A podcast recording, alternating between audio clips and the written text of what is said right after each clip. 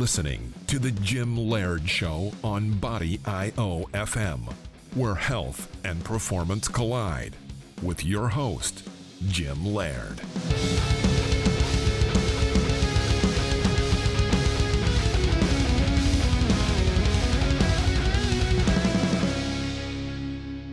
Hello and welcome to another edition of the Jim Laird Show on Body I O F M. I am Jim Laird. Um, I'm super excited today. Uh, people are probably going to get sick of me saying this, but I just got out of my float tank.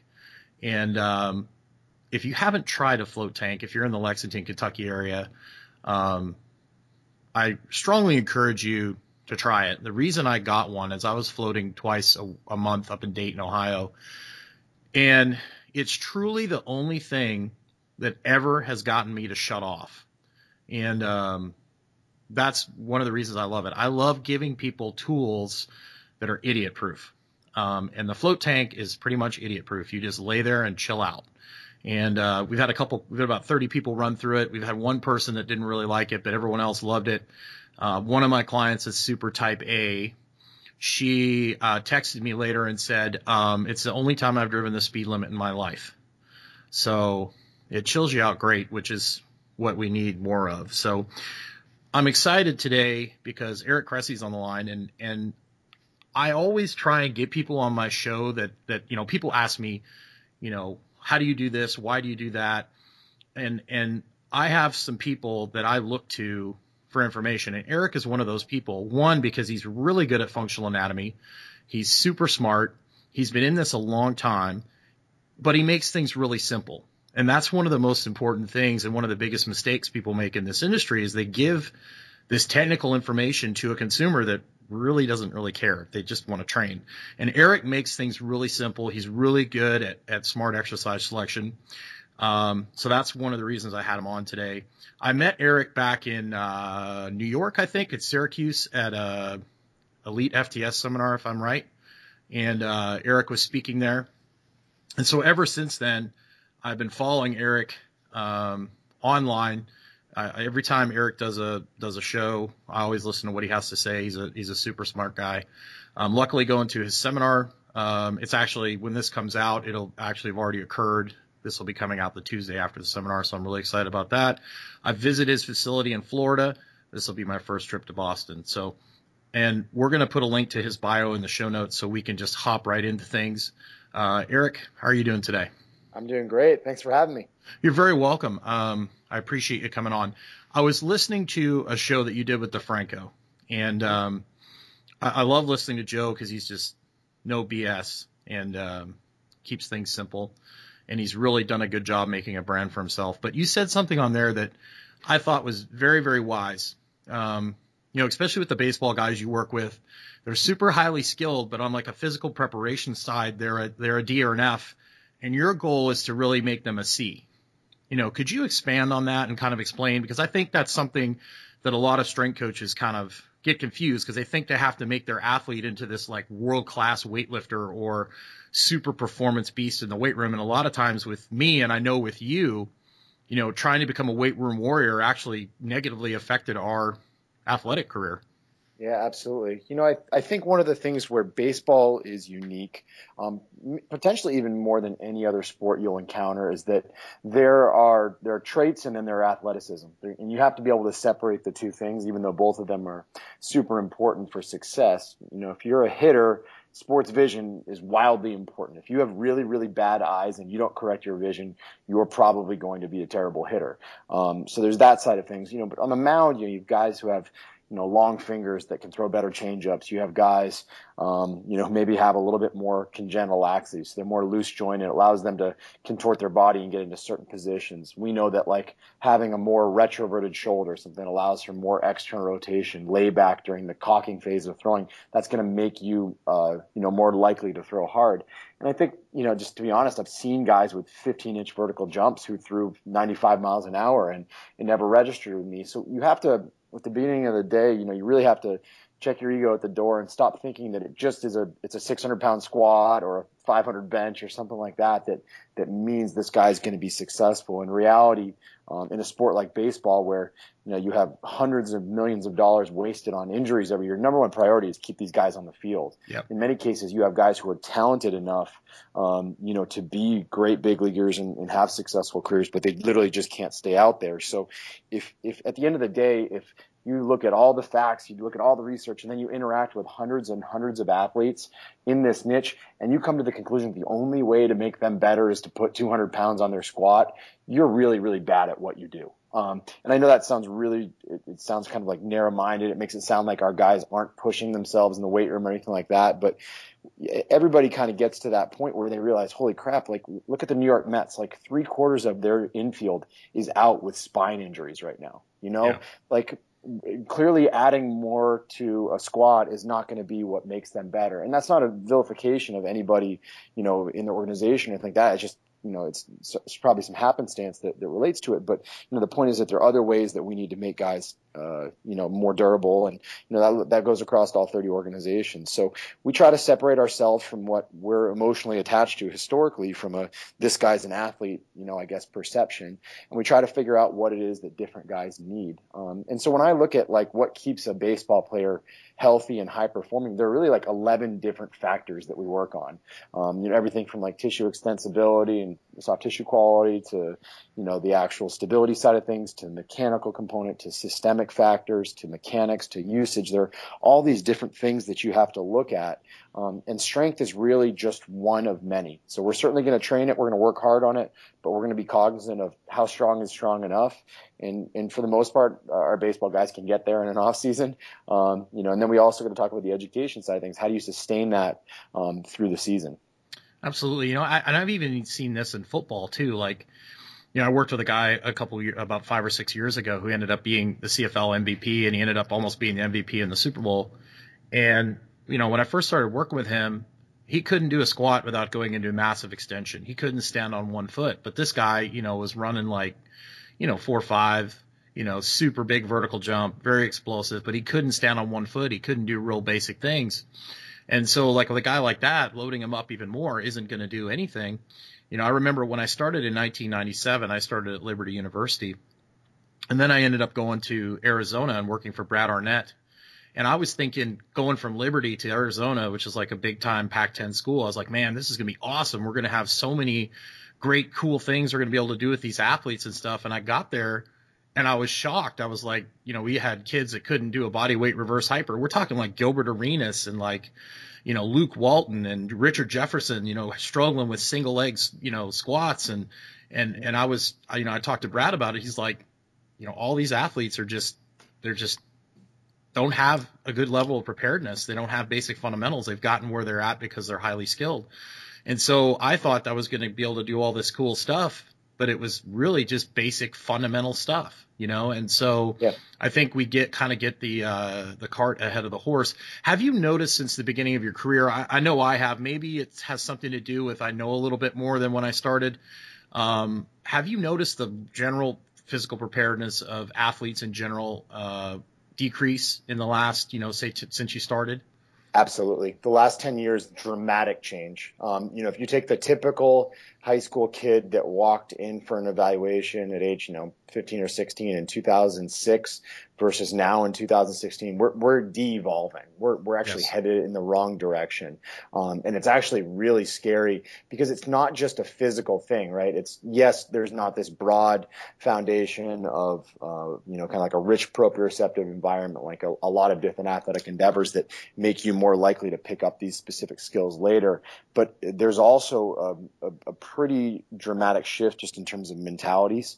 Um, I, speaking just brutally honestly, kids aren't as tough, you know, if yes. you look at the, yes. the big picture right now. And that's a really, really hard thing. There are more kids that are that are definitely sheltered where, you know, I think if, if you look back to when you were Iowa in high school, if you got a bad grade, you owned it. You know, it was your fault for not working hard enough, for not putting in the time, the effort, um, you know, and you had to address that. I think there's much more of a likelihood of now it's the teacher's fault. Or your um, mom's going to, to, yeah, to, to advocate for you. I, yeah, and I, I think, you know, obviously you see that certainly carrying over the athletic community when, you know, there are coaches that are, you know, probably being put under the microscope way too heavily, and more and more parents getting involved and trying to get coaches fired and things like that. Like that just, that never happened. I mean, you certainly growing up, you have coaches you like and coaches you don't like, and some that have more pronounced impact on you than others, just like teachers. Um, but I, I don't remember ever like growing up hearing about like coaches like calling for, a, or sorry, parents co- calling for a coach's head um, or anything like that. So it's, you know, when you see the physical and the the psychological components both headed in the wrong direction, um, that's that's scary. I mean, don't don't get me wrong. I don't think there's like a, a future where we're not going to have kids good enough to play in the Major League Baseball and the league's going right. to go away or something like that. But I just just think in general it doesn't really bode well, probably for our industry. And it's our job to to kind of change that up and you know and make kids tougher and teach them um, about the importance of you know lifelong activity patterns and staying healthy and you know yeah. doing this for, for the long haul. How has that changed your approach as far as how you deal with things? And I know you're working a ton with, with kids that are playing uh, year-round uh, sports, and, and, and I, I know I struggle with this. I try and get a lot of my kids that are like in volleyball or baseball to pick the better. Like if the high school competition is better than the than the club stuff, you know, hey, let's take the high school season off, or play, you know, or vice versa, or play club and take the high school season off, work on developing your body. How, what have, how, what are your strategies for dealing with these kids that are playing year round that, that aren't going to take a break? You know, I think I think it's a three-pronged uh, approach. Um, you know, the first one is, is something that I think everybody does. You know, we have the educational component. We need to tell them, hey, here's what we know about, you know, kids that throw more than one hundred innings and pitch twelve months out of the year. They're way more likely to get hurt. You can throw those factors at them, but they don't always register. What what I found are, are two strategies actually probably make a much bigger difference in terms of affecting that change. First, you have to create a culture, um, you know, that, that excites them about being in the facility, that gets them to buy in beyond just, oh, you know, my trap bar deadlift went up, you know, seventy pounds in the last three months. Like right. That's exciting, but um, more importantly is the culture that says, hey, there there are guys waiting that, that are expecting me at training today. We're going to work at this together. I'm going to be part of a family. So that's something we've worked really, really hard to cultivate in our facility.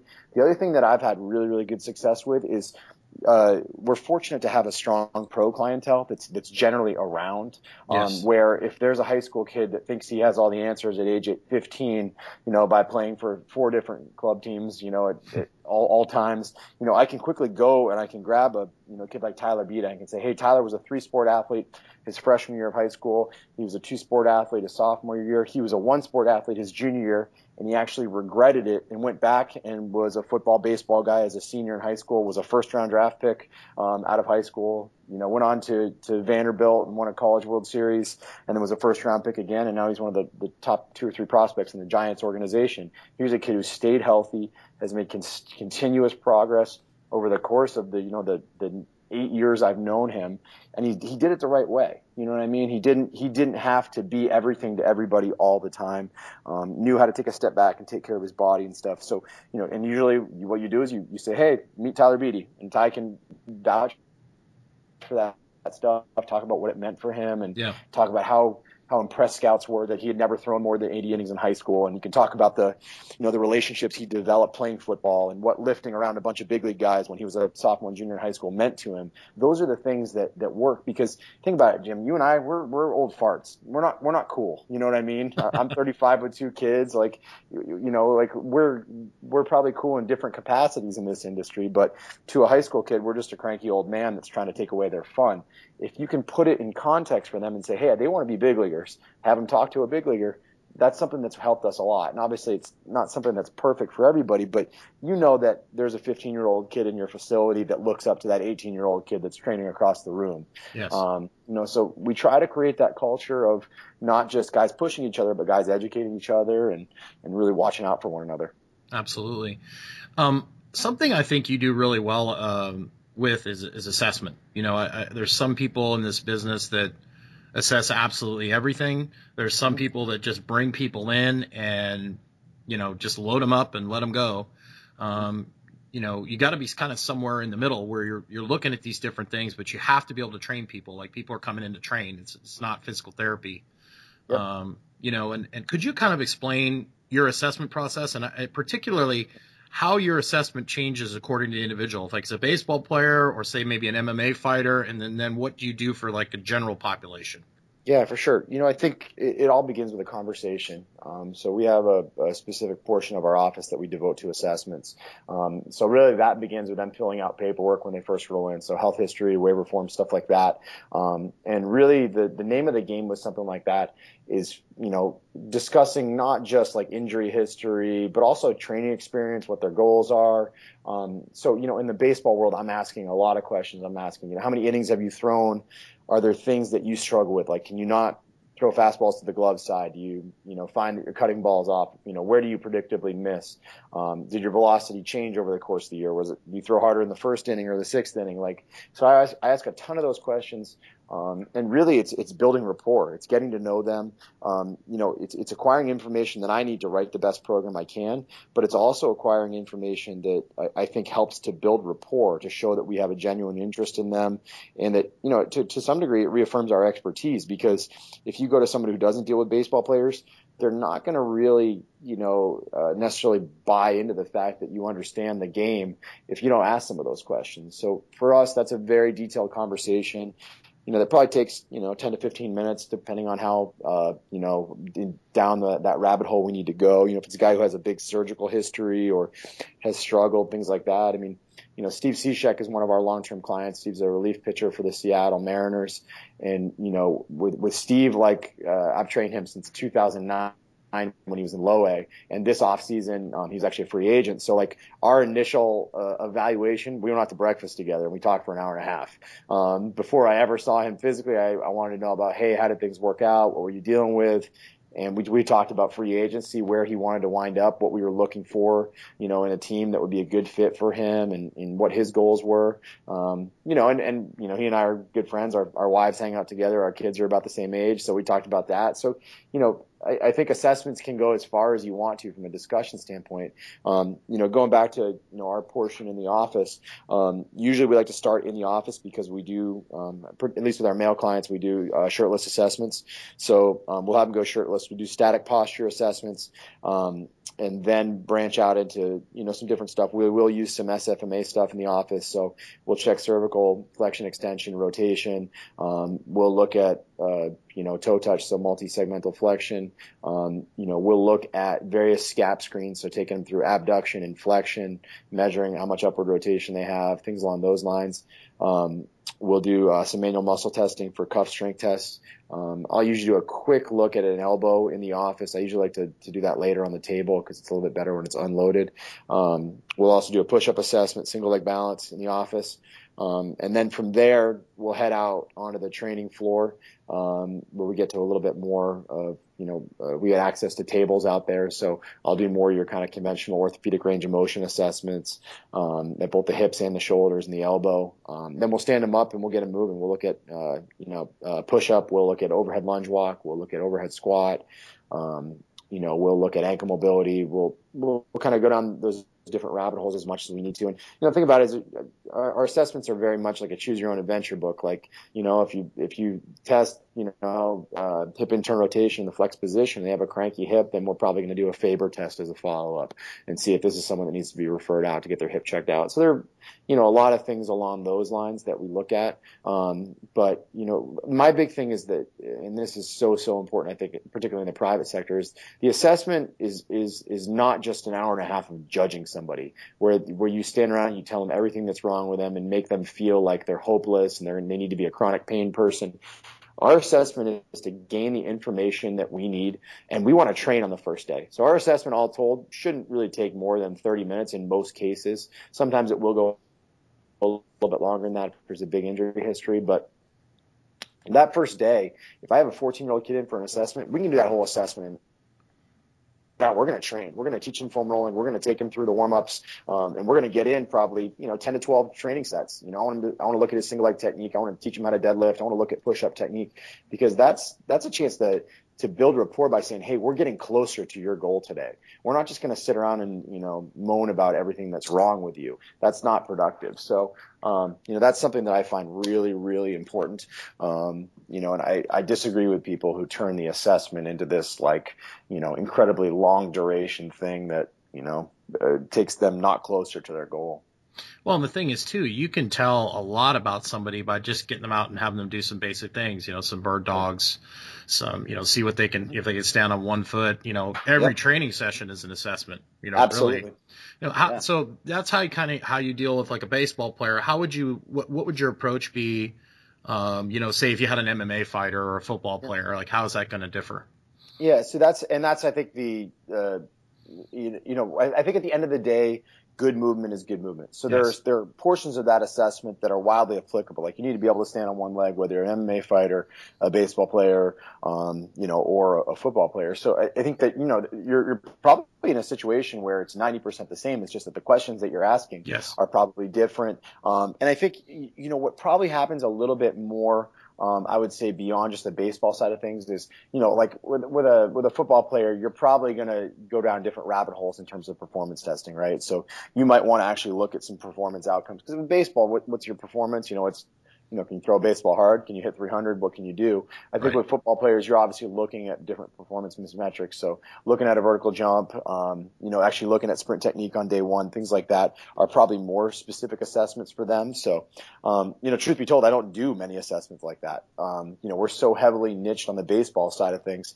My business partner, Shane, in Florida is, is very, very big on the lacrosse side of things. Awesome. And Shane, Shane coaches lacrosse as well. But honestly, if you look at his assessments, like very rarely is he going to do like a, you know, a, an aerobic capacity test or anything like from a, a pure conditioning standpoint on day one, because I think he understands prioritization, right? Most of those kids that he's getting are going to be high school age. You'll have some college guys, stuff like that. But if you're going to do a conditioning test on day one, you're going to wipe them out and you're not going to get in quality strength work. Absolutely. So, to that point, like, If, if you're going to do work on that first day, do something that they really need. Usually they need to they need to build some strength, put some muscle mass on. So let's get them closer to their goal. So I got a kick out of it. I remember in years past, like um, you know, one facility that was that was training baseball guys had like pitchers doing V O two max testing on day one. You're like, really? What's a, like, what is that? Like, that's trying to like wow guys. Like, how about you take a resting heart rate and, and head on your way? And, you know, I'll usually do resting heart rate in conjunction with, like, doing, like, a, a pseudothoracic outlet test just to see if they lose their radial pulse and, you know, an external rotation. So Or put um, them on a high-speed treadmill. I just – yeah. I've, just, see, I've, seen, I've seen that. Yeah. Yeah, well, there's, there's, there, you know, it's there. Sometimes it's just gimmicks. It's trying to, yeah. you know, in, inflate their worth a little bit, and you know, or, or they're billing for it. You know what I mean? They're, they're trying to, uh, to charge for even more. So yeah. I really think it's just important to get the information you need to write the program, um, and more importantly, use that first day to build rapport and get them closer to their goals. Okay, so you know what I you know I tell this to coaches all the time. You know, pe- people come to me, they're interns or and they want to work with professional athletes. And I know with like with you, like with Joe, um, it, it just kind of happened. Like you didn't try, yeah. like it just happened. And with me, you know, like the, the professional athletes that I have worked with. I obviously don't work as, with as many as you or Joe. Most of my clientele are women, and, and that kind of happened by accident too. I didn't even try. Um, where was I going with this? I just had a brain fart. Um, you, you don't even, but people don't realize, you know, talking with Pete, your, your, your, your business partner, you guys do a ton of general population. Like I, I think yeah. it's almost impossible. Um, you could probably pull it off, especially with all your blog stuff that you do and your products, but it's almost impossible to run a gym exclusively training professional athletes. But you yeah. talk a little bit about your general population and, and what do you guys do uh, assessment-wise for them? Yeah, absolutely. Um, you know, I, it's, it, it, I, I would say that our, our athlete revenue is very cyclical. That's the nature of dealing with them. I mean, pro baseball players, you know, between – Oh, basically, I would say the first week in March and the first week in September, you're not getting revenues in the baseball world on the pro side. So, you know, if you're gonna if you're gonna basically make a, a living just training pro guys, you better plan on working all the way through the holidays and going like gangbusters for those six months, and then having six months where you don't do a whole lot. And if you, you know, can, there are guys, yeah, if you can even get them, if you can get that clientele, and and usually what you see with those guys is they're they're people who who have their guy. You know what I mean? It's kind of like the P G A Tour, like. you know, pretty much all the highly ranking P G A guys have their guy that travels with them. You see it in tennis, obviously, quite a bit. Um, but that's not even happening really as much anymore because a lot of those those outside trainers aren't allowed in, like, major league clubhouses and things. So things are definitely different in that regard.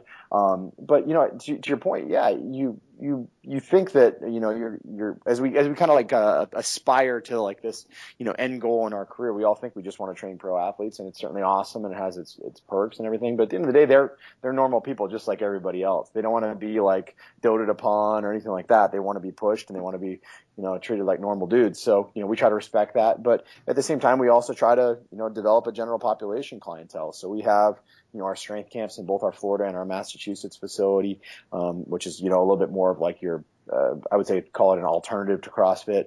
Um, you know, maybe a little bit less, uh, you know, aggressive on the exercise selection side of things, but still metabolic conditioning, um, you know, metabolic resistance training, that kind of stuff. So, you know, we offer those in both facilities. And, and I'd say that if you look at our Massachusetts facility, there's probably, you know, fifty active members in that Monday, Wednesday, Friday between five thirty and ten thirty. Um, so those do very, very well. We have the same thing that's kind of taken off now at our Florida facility.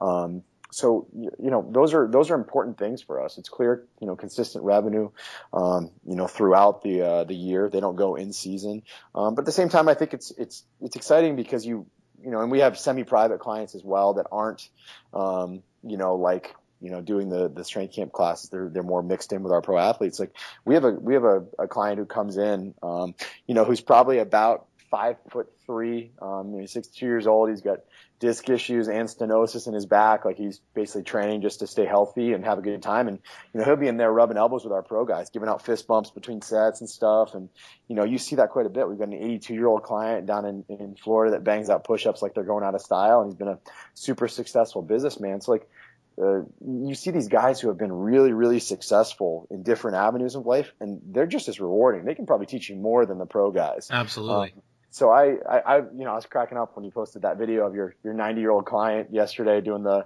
the sled drags. I mean, that that was like, you know, you could have showed me a video of an N F L linebacker doing ninety-seven inch box jumps, and I would have liked the video you posted of that ninety-year-old better because that's what it's about. Like I have, I have huge respect for for people who. Uh, who understand that dynamic in our industry and appreciate that, hey, like you've been training that guy, what, fifteen, twenty years? Like, yeah, you know, yeah. Since two thousand one. Yeah, it's unbelievable. Like, like if you, I don't know if you see someone like Greg Justice's stuff, his book was fantastic. Yes. Kansas City-based personal trainer. He's had clients for decades. Like yeah. that. That's. Is there any better compliment that not just that someone trusts you with their health, but they do it for like that long? You know, what I mean, they you've made them feel awesome for decades of their life. I think that's a, a really powerful thing. So I embrace adult clients. I get really, really excited about it, um, and we certainly always want to make sure that they're a big part of what we do, both from a you know an understanding different population standpoint, but also because it, you know from a business standpoint, it, it helps us to be successful. How do you approach the um, the assessment on them? Do you just uh, smart exercise selection, or do you do some sort of general uh, assessment with them? We still do the general assessment, and there are a lot of pieces that are that are very similar to what we do with our athletes because, again, I think good movement is good movement, but I think that there are scenarios where you might contraindicate certain assessments, right? So if you know if you have someone who's coming in and you know they're – the general pop, they're pretty detrained. Having them do an overhead lunge block might look horrible. Um, I remember Rick Mayo at Perform Better last year gave an awesome presentation just talking about like, hey, we don't F M S some of our clients because I know their trunk stability yes. push-up is going to look horrible. You have to know how to pick and choose what to what to test. And and I actually I get a fair amount of those. Like in our in our business, if you really look at who I'm seeing for assessments, it's it's really broken down into like five categories. Cool. Pro I, athletes, like I know, like my nine shoulder issues. It, oh, I'm sorry. Go ahead. It's, it's elbow issues. Uh, I was just going to say it's, it's five categories. It's pro athletes. It's shoulders. It's elbows. It's really like crazy surgeries, and then it's one-time consults. So I see a fair amount of those crazy cases where you know people have something weird that's going on. Maybe it's stumped a couple physical therapists, and they want to go out outside the P T realm to try something, or they're people who have had like. you know, a biceps tenodesis, which is a really like not so common, but becoming more common approach to fixing shoulder issues. And I've seen a lot of them. So I have a lot of experience there. So you have to understand, you know, how to scale those assessments back when things aren't necessarily uh, the right fit. Absolutely. Like the ninety year old guy I've been working with, when I first started with him in like two thousand one, I didn't know a quarter of the stuff that I know now. Um, yeah. But, you know, he had severe back issues. He was scheduled for a fusion. His wife was training with me. She brought him to me. She said, hey, you know, what, what can you do for him? And I said, well, I'm not a doctor. I'm not a P T. But, you know, why don't we just move around a little bit and see, like, talk to your orthopedic, see if you could delay. You know, I, I talked to his orthopedic. Uh, the orthopedic told me what not to do, uh, which I think is the most important thing. And I just got him on the floor. Did like, yep. you know, a modified version of like a Parisi warm-up. Just got him in quadruped, knee circles, you know, glute bridges. You know, within two weeks of just him moving on the floor, doing some simple quadruped rotation, all of a sudden his back pain went away. Yep. And he hasn't had any problems since. And it was it's, nothing fancy. It's, it's, and yeah. I didn't know what I know now. And, and part of the reason that he was able to get better is by just putting him in quadruped, we got him out of extension. You know, so I didn't, yep. I wasn't, I had, was clueless at the time, but just by starting with basic fundamental stuff, and I'll kind of go back to something you said in DeFranco's podcast. I think one of the problems today is there's so much information on the internet and people haven't mastered the fundamentals. They haven't mastered the hinge. They haven't mastered sagittal plane stuff. And then they're throwing all this crap in there that, and these kids or these clients haven't even mastered the basics or the fundamentals. And it's just turned into a giant shit show. Yeah, and I think that also speaks to the fact that they don't understand how to build a successful business. And I know that sounds – I don't want to say that's like an arrogant way of, of saying it, but, you know, think about why they, they're doing that. You know, the, the reason is because they feel like they need to embrace novelty because that's what clients right. want, right? Clients get bored very easily. You know, like yes. I think we, we get bored easily. We don't maybe don't do it in a, in a in a training standpoint because we're we're wired differently. Like you and I could both squat, deadlift, bench for the rest of our life, and we're probably happy campers. Most people aren't like that. They get bored very, very easily. So what I think the, the typical trainer looks at is they say, hey, how can I just change this up? You know, that's why you see so many personal trainers who just make things up, you know, on the fly. They don't write programs. There's no rhyme or reason to it. What people don't realize is that that novelty doesn't just have to come from the training side of things.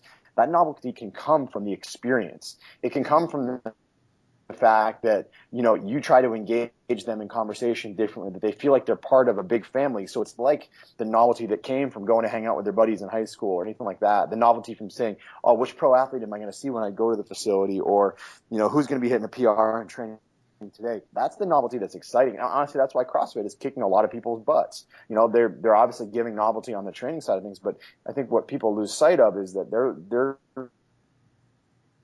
adding a lot of novelty to novelty to people's social experience. Yes, community. Um, you know, they're giving them different experiences every time out because you never know who's going to yell what. They're they're dressing up for classes sometimes. They're they're challenging people in different ways, and you you can you can do that if you if you know how. I mean, we used to have like kangaroo court with our minor league guys every Wednesday morning. It was a way to just have fun, add laughs, things like that. That's novelty that shakes up their week when, you know, things could get very mundane.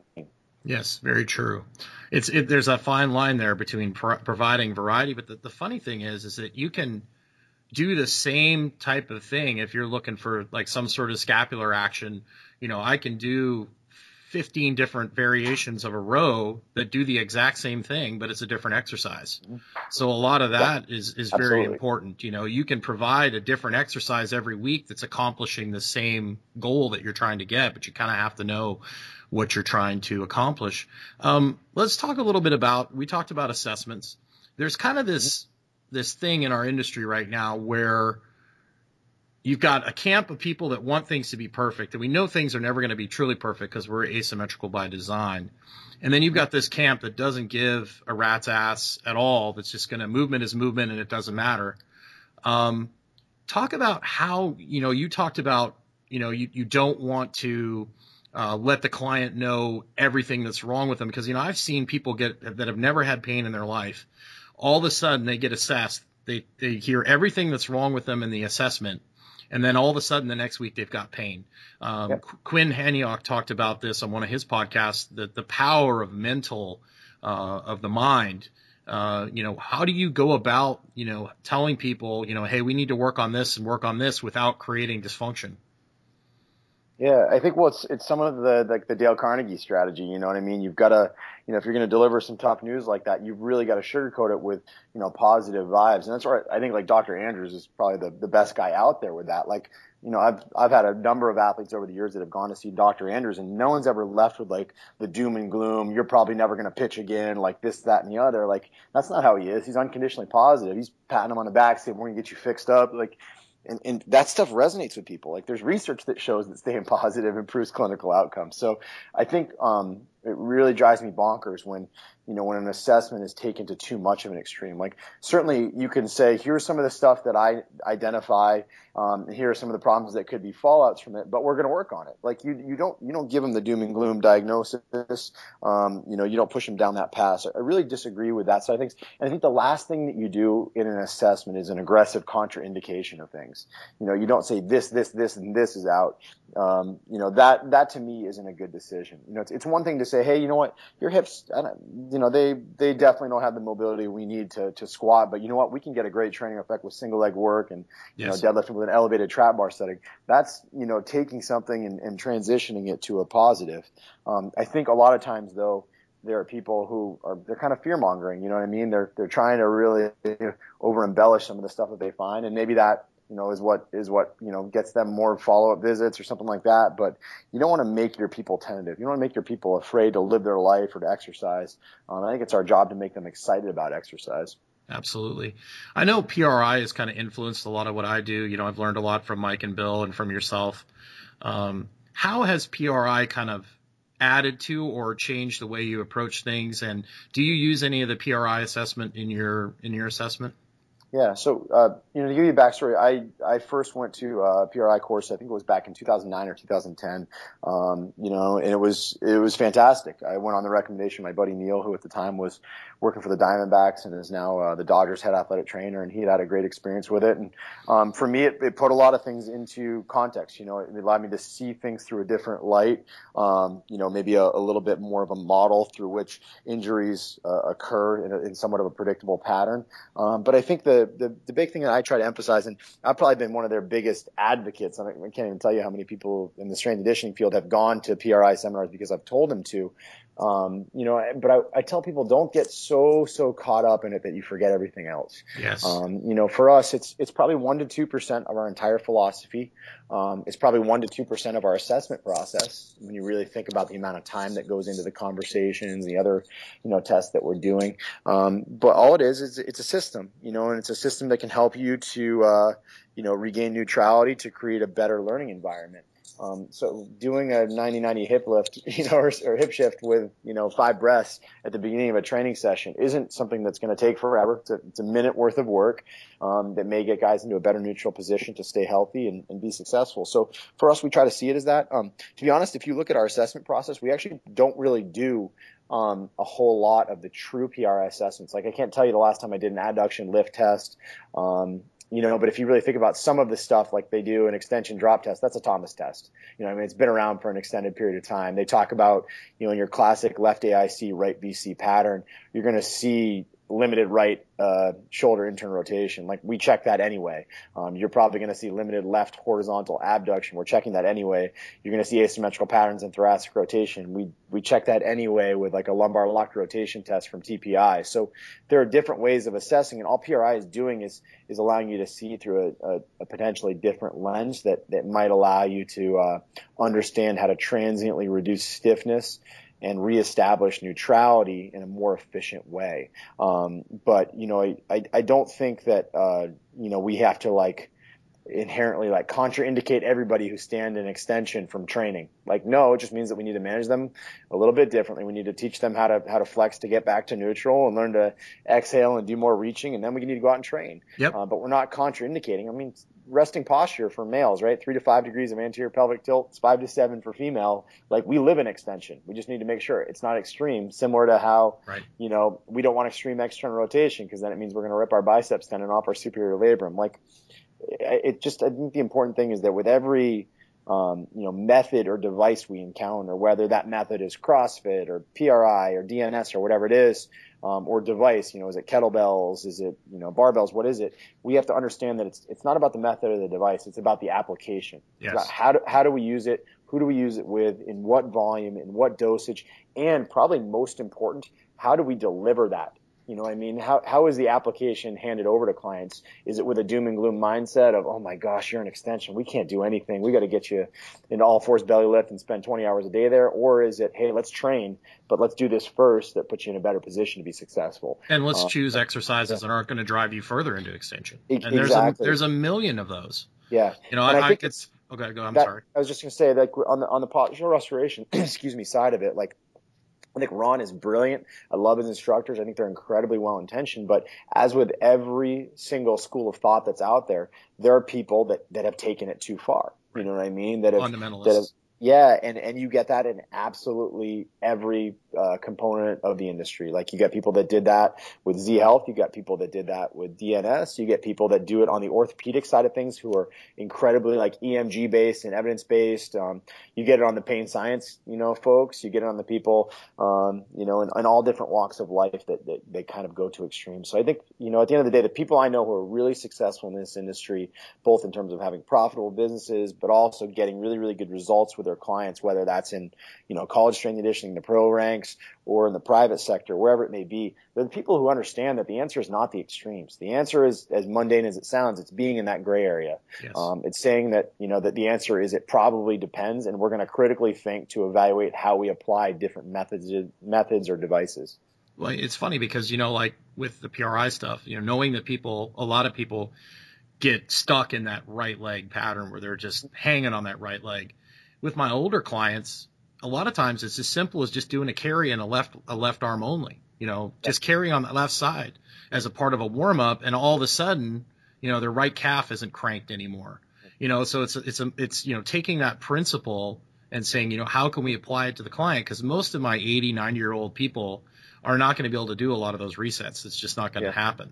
And it's it, all that is is it's it's a principle of P R I, right? It's movement yeah. variability. That's one of the yeah. things that they emphasize is, and that's something that, that's not unique to P R I. Like, don't get right. me wrong, they do a great job of explaining it and introducing it, and I, I I think their philosophies are great, and I think their seminars are a great value, and I'd highly recommend them. But I mean, movement variability, like, we know the law of repetitive motion, you know, has been around for decades. You know, chiropractors were talking about that in the seventies. Yes. Um, you know, they talked about add an amplitude to your daily life. Like, that's something that they haven't been exposed to. Everybody's been talking about early sports specialization has, without even knowing it, encouraged movement variability. Um, and obviously we have to be respectful. Um, you know, and Charlie Weingroff talked about this recently, I think in like a tweet or a Facebook post. You have to be respectful of, of structural limitations, right? Right? You can't just add movement variability. Like, if someone's got a raging sports hernia and you tell them to go out and sprint, things aren't going to go well. No. Uh, but, you know, I think, you know, for the most part, that's something that we've embraced. We've appreciated that if somebody works on a factory line doing the same thing all day, yes. you give more amplitude in their daily life, good things are going to happen. Absolutely. And I know you're running out of time here because your kids are, are finishing up their nap, and I appreciate you coming on. Let's end with, let's end with this. So, you know, there's so much, like, when we started this, you know, the internet was was fairly new. There wasn't that much information. Now there's so much information. There's all these different seminars, and I see these young coaches. They go to a seminar, and all of a sudden they throw out everything they've been doing. Um, how do you guys, like, you're so huge on continuing education, and that's one of the reasons that I follow what you're doing, because you're always looking at new stuff, but you don't get away from what you know has worked in the past. You tweak yeah. things, but you don't completely throw out everything you've been doing. How do you at Cressey Performance take new information and apply it to what, what is your process for that? Because I think that's something that people really make a mistake on. They learn something new, and then all of a sudden, like the P R I stuff, all of a sudden everybody's doing breathing drills, everybody's doing resets, and, you know, it's it's it goes from one extreme to the other. How do you avoid that? Yeah, you know, one of the things that you actually see, there's a there's an accidental process that's actually developed at C S P, because there's two facilities, um, there's staffs in both Florida and Massachusetts that need to be on the same page. Um, when something gets introduced, it kind of actually has to go through an audit. Um, so let, let's say uh, Miguel Aragoncillo goes to a seminar on the weekend, he picks up some stuff that he thinks is really useful. Here's what needs to happen. When he comes back, usually when someone goes to a, a seminar, they're responsible for teaching that week's staff in service. So staff in service in Florida is nine a.m. on Tuesdays, um, and in Massachusetts it's uh, ten thirty a.m. on Wednesdays. So we know that that individual is going to come back and is going to teach it to the group. So teaching is one way for that person to reaffirm their, their mastery of the material, but also how to create context and say, here's where I think this, this, and this could enter into our philosophy. So, you know, they're not coming back and trying to overhaul everything in a one or one and a half hour presentation. Instead, they're coming back with some ideas, and they run it past the whole staff and some interns that are in on there as well. And, you know, we, we all basically, you know, for lack of a better term, we, we, we heighten our B S meter to see if this is something that, that, that passes the eye test and the ear test. So um, if it's something we like, we apply it, we try it out. we discuss it, and then the, the next thing that has to happen actually is we have to film it, because if it, if Miguel introduces it in Massachusetts, and let's say John Andrioli, who's one of our clients, he's an outfielder in the Cubs system.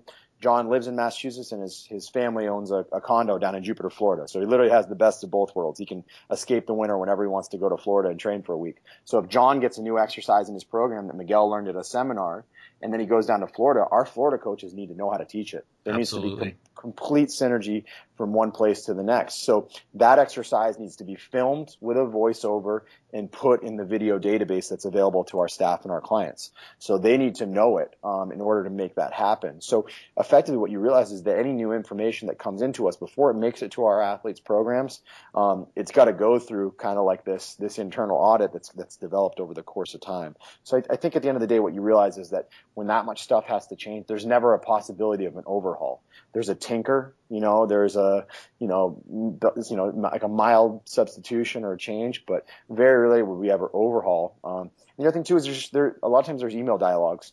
Um, like I sent out a, a, a lengthy write-up on thoracic outlet stuff to our staffs in both um, Florida and Massachusetts. Hey, this is must-read material. This is something that's important for you to cover.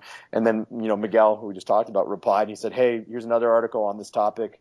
Um, I had never seen anybody uh, Uh, differentiate between venous and arterial related thoracic outlet syndrome. Here's what this article talks about. I'm like, this is awesome. You know, I mean, this is people making people around them better and exchanging ideas and, and trying to improve our collective approach, but doing so without throwing the baby out with the bathwater.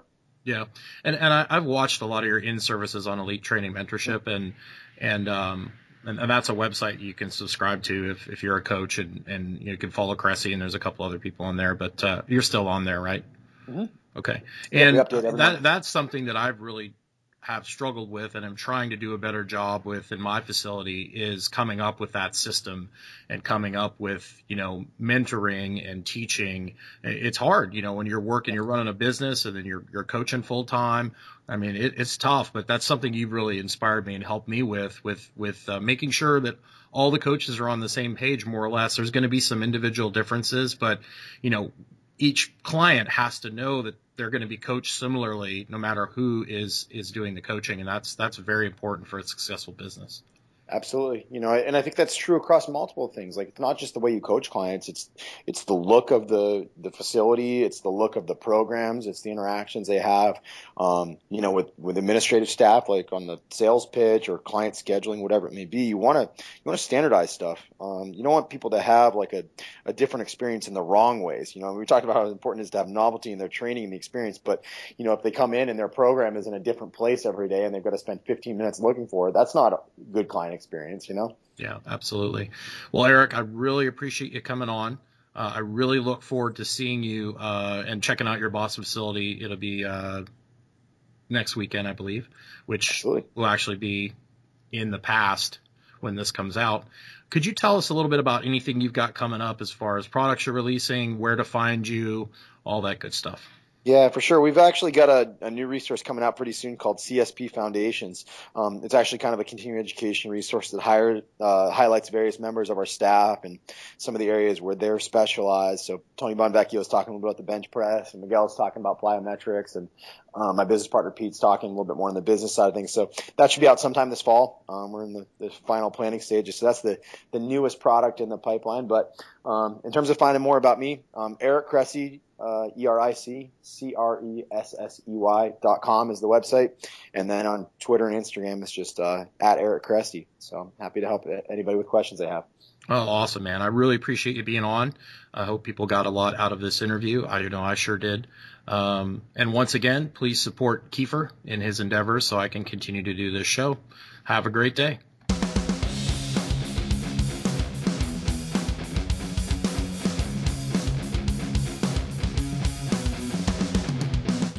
Listening to the Jim Laird Show with your host, Jim Laird. If you'd like to hear more, log on to body dot io. Don't miss the next episode of the Jim Laird Show, when he'll probably say something inappropriate but unexpectedly insightful.